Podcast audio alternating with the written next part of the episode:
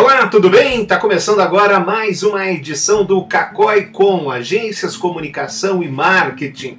E o tema de hoje do nosso podcast, que você sabe é quinzenal, nós falhamos semana passada, porque semana passada foi um, né, a crise do novo coronavírus. Infelizmente, você que está nos ouvindo no ano de 2025, 2030, que esse podcast tenho certeza vai ser ouvido por lá nessa época, você não sabe o que foi este país neste dia. Foi realmente uma questão bastante complicada o novo coronavírus. Então nós tivemos que cancelar a nossa gravação da semana passada, mas tenho certeza que agora a gente a cada 15 dias nós estaremos de volta com ou sem quarentena. Você que está nos vendo, nos acompanhando pelas redes sociais, está vendo que está cada um na sua casa.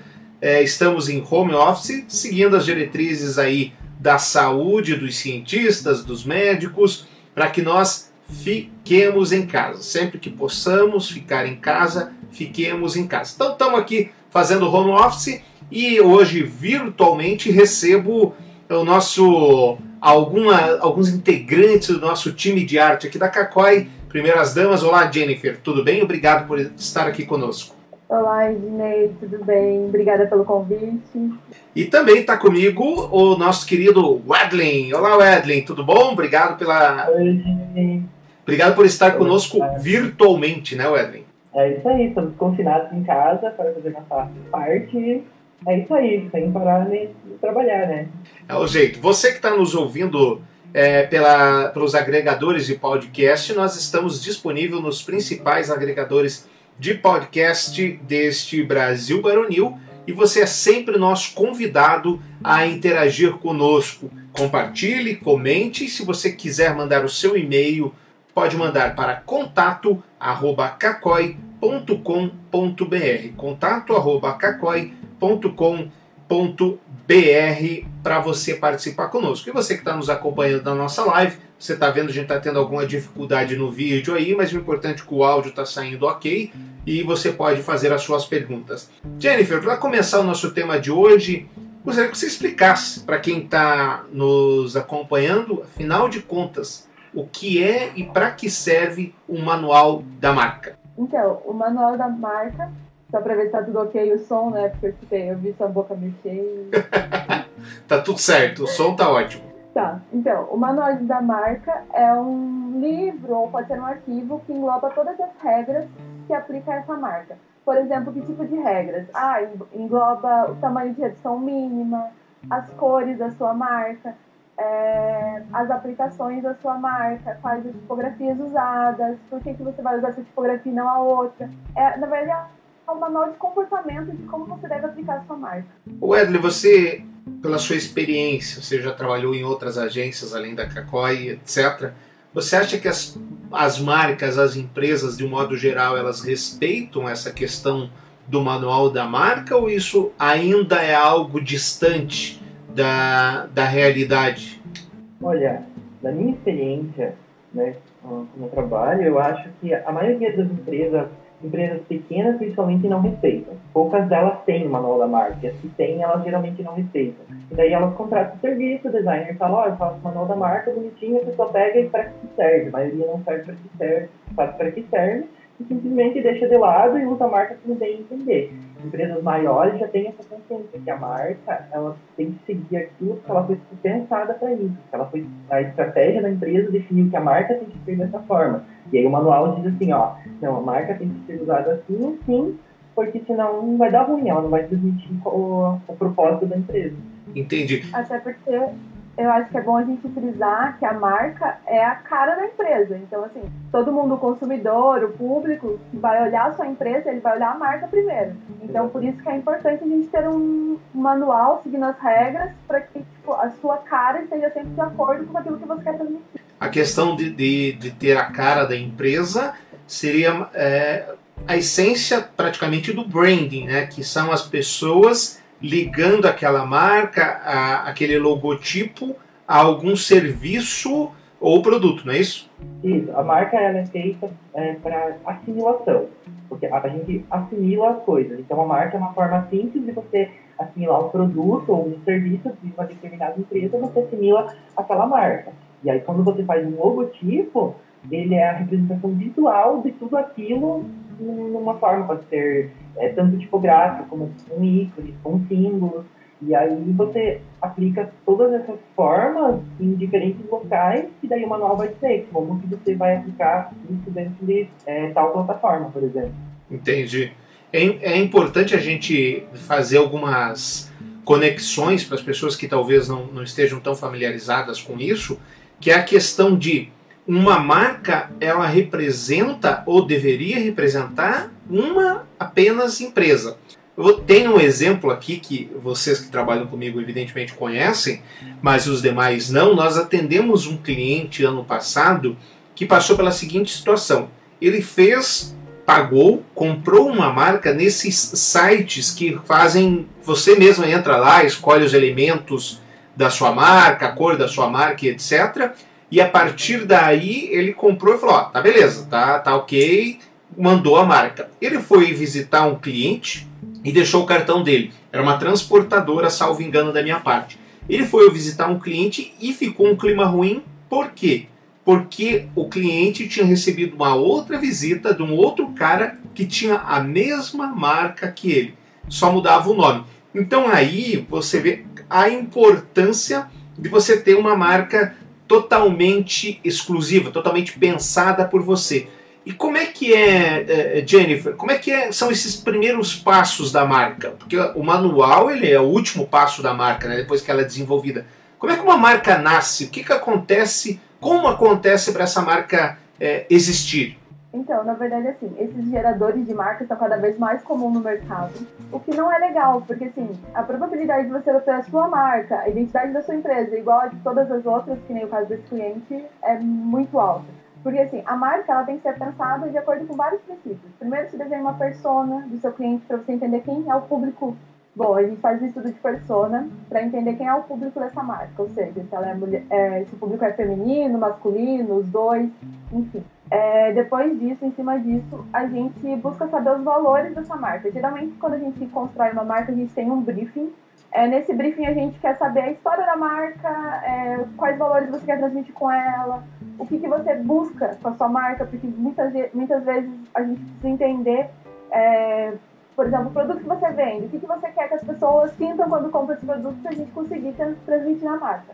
É, a partir daí, a gente começa com uma pesquisa é, de conceito para tentar conceituar essa marca, a, e a última parte que a gente vai fazer realmente é desenvolver a arte. Porque daí, a partir de toda essa pesquisa de conceito, persona, enfim, a gente busca elementos que tragam, que tenham a ver com, a, com, tudo, com o resultado da pesquisa, no caso. Entendi. O Edley, e, e aí a, a, entrevista com o próprio cliente, ela também se torna algo importante, né?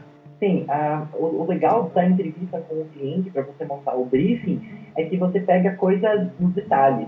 Então, o mais interessante é você chegar para o cliente e pedir para ele contar a história da empresa, vai contar a história de de clientes, coisas que deram certo, coisas que deram errado, porque você vai ver, você vai ter o feeling do cliente, como que ele se comporta, como que o cliente comporta com a marca dele, com a empresa dele.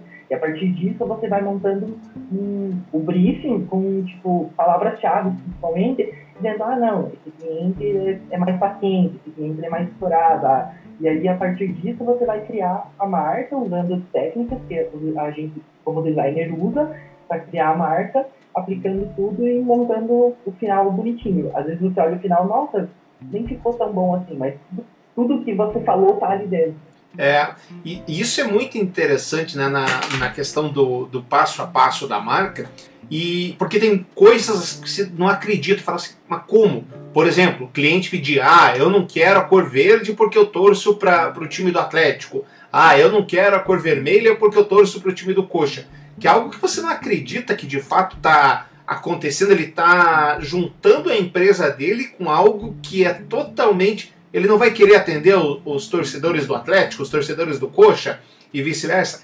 Evidentemente que vai. Mas ainda assim ele tem essas preferências. Como é que faz? Qual que é o linear de convencer o cliente a abrir mão dessas premissas, Jennifer? Então, na verdade, isso tá, tem muito a ver com estudo. Muitas vezes, quando o cliente vem com essa ideia, geralmente cores é o maior problema de restrição de cliente.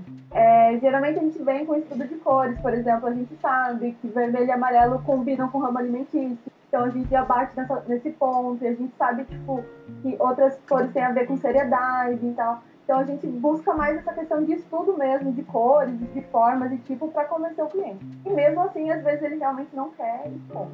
Qual que é, Edlin, o principal problema, quais são os principais problemas de uma marca mal feita? O que, que a pessoa espera, vai, vai encontrar na frente de dificuldades? É, aplicabilidade, principalmente, vai ser difícil de aplicar ela em diferentes locais e aí você vai aplicar ela no perfil de ela vai ficar de um jeito, ela vai ter problemas de qualidade, ela, ela principalmente vai ter o problema de, tipo, as pessoas assimilam, como eu falei, as pessoas assimilam a marca ao produto.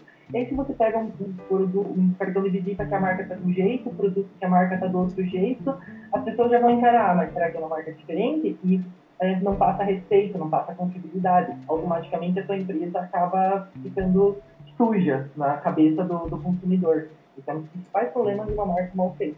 É, e, e, tem muita gente que não leva em consideração é, essa questão de, das aplicabilidades, né? Porque a marca, quando ela é concebida, você tem que pensar nela colocada no outdoor, num cartão de visita, num flyer, no celular, num cartão virtual, enfim, e assim por diante. Essa é uma questão que nem sempre tudo aquilo que, que a pessoa que está criando a marca pode executar tudo aquilo que pensa exatamente para não sofrer é, em questões como essa, pela falta de aplicabilidade, não é isso? Exatamente. É tanto que, quando a gente cria uma marca, a gente faz é, o que a gente chama de versões da marca. Então, a gente faz ela em, em uma cor só, versões monocromáticas, versões de negativa. Algumas marcas a gente trabalha é, diferentes tipos de assinatura, faz ela estilo horizontal, outro estilo, estilo vertical é, só com símbolo, só com tipografia, para facilitar na aplicabilidade. Porque a ideia, na verdade, não é que a gente esteja modificando a marca. Tipo, a gente não está mudando cor, a gente não muda forma, não muda nada. A gente monta uma família dessa marca, deixando ela mutável, como fosse. Mas usando as mesmas fontes, as mesmas formas, é, às vezes deixando ela ícone, às vezes deixando só tipografia, de acordo com o material que a gente vai usar. Mas tudo isso vem no manual de marca, por isso a importância do manual de marca, para eu saber, por exemplo, se eu for fazer um outdoor, é, eu saber que eu posso usar a marca X. Se eu for fazer, por exemplo, um ícone para site, eu posso usar a marca tal. Então, por isso a importância do manual de marca. E hoje, Wesley, você estava me falando antes da gente entrar na, uh, nessa gravação que existe a marca responsiva, né? Explica um pouco mais sobre isso. Então, é, é, é, relativamente novo essa ideia da marca responsiva, né? Começou com os sites, que eles são responsivos, você vai diminuindo a tela, ele vai se adaptando, e as marcas adquiriram essa qualidade também. Então, exemplo de marcas responsivas é a Disney. Ela é uma marca tipográfica, porque ela é só tipografia. E aí, quando você vai diminuindo ela, eles fizeram que fica só o D. Ou então marcas como a, a cerveja Heineken, que ela se transforma só na estrela. Então, o que acontece? Você adapta a marca para ela, ela continua sendo ela, mas ela fica mutável, ficando pequena. Ela é responsiva, ela não perde o seu conceito, o seu propósito, a sua ideia, mas ela muda para ficar mais fácil. Isso também funciona com marcas já conhecidas. Marcas que não são tão conhecidas é um pouco mais complicado. Até fixar na mente das pessoas é, é melhor deixar a marca inteira. Mas quando ela está fixada, você muda para o responsivo, que daí ela já melhora. Entendi. Jennifer, para a gente já encaminhando aqui para o final da nossa, da nossa gravação, já temos aqui 15 minutos de programa.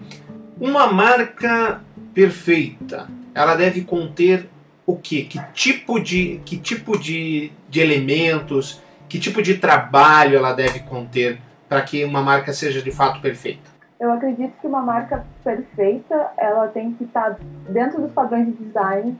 Por exemplo, um dos padrões importantes, ah, se eu reduzir essa marca, digamos, a um centímetro, ela vai dar legibilidade? Eu vou conseguir entender o que ela está me passando ainda? Então isso é bem importante.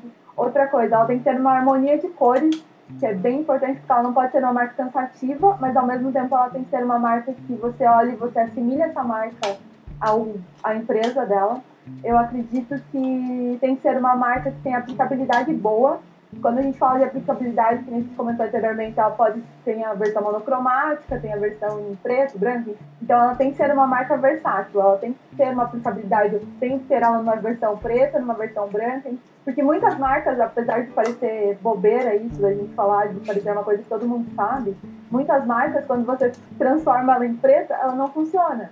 Porque ela não, não foi feita pensada para ela ser de uma cor só. Então eu acho bem importante a gente ressaltar isso. E, é, e é, essa questão aí, você me lembrou bem, ou talvez o Edwin possa é, dissecar um pouco melhor.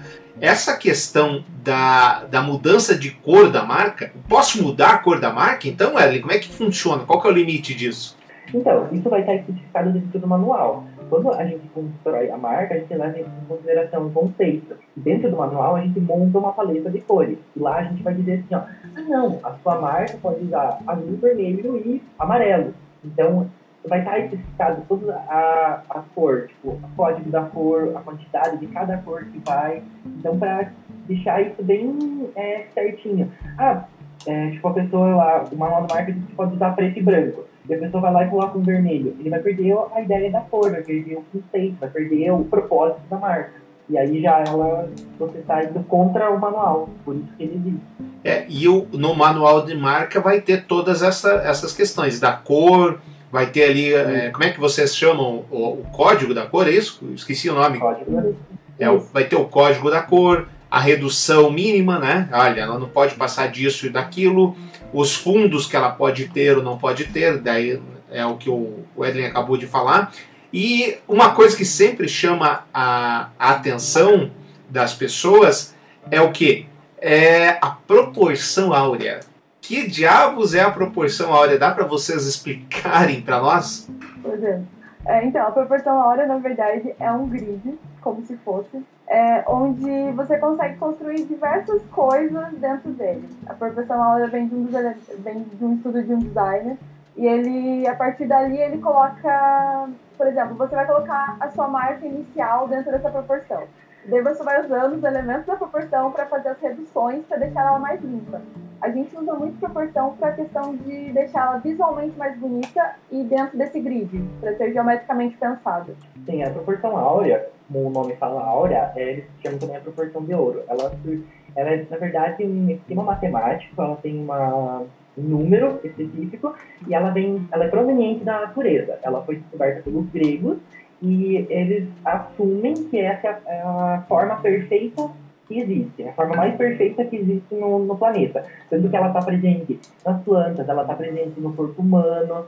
É, o, a, quando você leva para matemática, você multiplicar ou somar o um número lá de uma forma que, que eles ensinam, ele sempre dá certinho, dá tantas vezes a, o corpo humano. É, é incrível, é bem legal. E quando você aplica o do design, supostamente a marca ela fica tão harmoniosa que qualquer coisa que você fizer com a marca, ela vai ficar perfeita. Muito bem, e tem, e, e tem o mito, né? Que a natureza toda é na proporção áurea. E tem vários memes. Se você colocar, você que está nos ouvindo ainda não sabe o que a gente está falando, se colocar na internet aí no Google proporção áurea, você vai ver vários memes sobre isso. Jennifer, algo que eu não perguntei que você acha interessante, importante falar? não, não me vem nada na cabeça agora. Wedlin? Também não vem nada na cabeça. Acho que abordamos todos os assuntos pertinentes. Muito bem. Então, você que nos ouviu, muito obrigado pela sua audiência. É importante a gente, eu acho que a gente deixou bem claro aqui como é importante você ter uma marca bem produzida, você ter um manual da marca. Tudo começa na resposta do briefing. Então, um briefing mal respondido por você provavelmente vai ter uma marca que não vai ali ao encontro do que você quer. Muitas vezes você pode escolher uma marca por gostos pessoais, esquecendo que o seu cliente, na verdade, é meio que todo mundo, salvo você for o próprio cliente. Por exemplo, você ser um time de futebol, aí tudo bem você não querer ter a marca do seu rival associada a ela. Muito obrigado, Jennifer, muito obrigado, Edwin, pela paciência de vocês em nos receber em suas casas. Aí até uma próxima oportunidade que a gente vai anunciar aqui nas nossas redes sociais. Valeu mesmo, viu, gente? Obrigado. Obrigada, até. Obrigado. Valeu. Você que nos ouve pelas redes sociais e pelos agregadores de podcast, não deixe de participar conosco com sua opinião, sugerindo temas e etc. no contato arroba www.cacói.com.br e se você não sabe o que é, como se escreve Cacói, é o K-A-K-O-I, tá bom? Não tem erro, K-A-K-O-I. Grande abraço, obrigado e até o nosso próximo encontro. Tchau!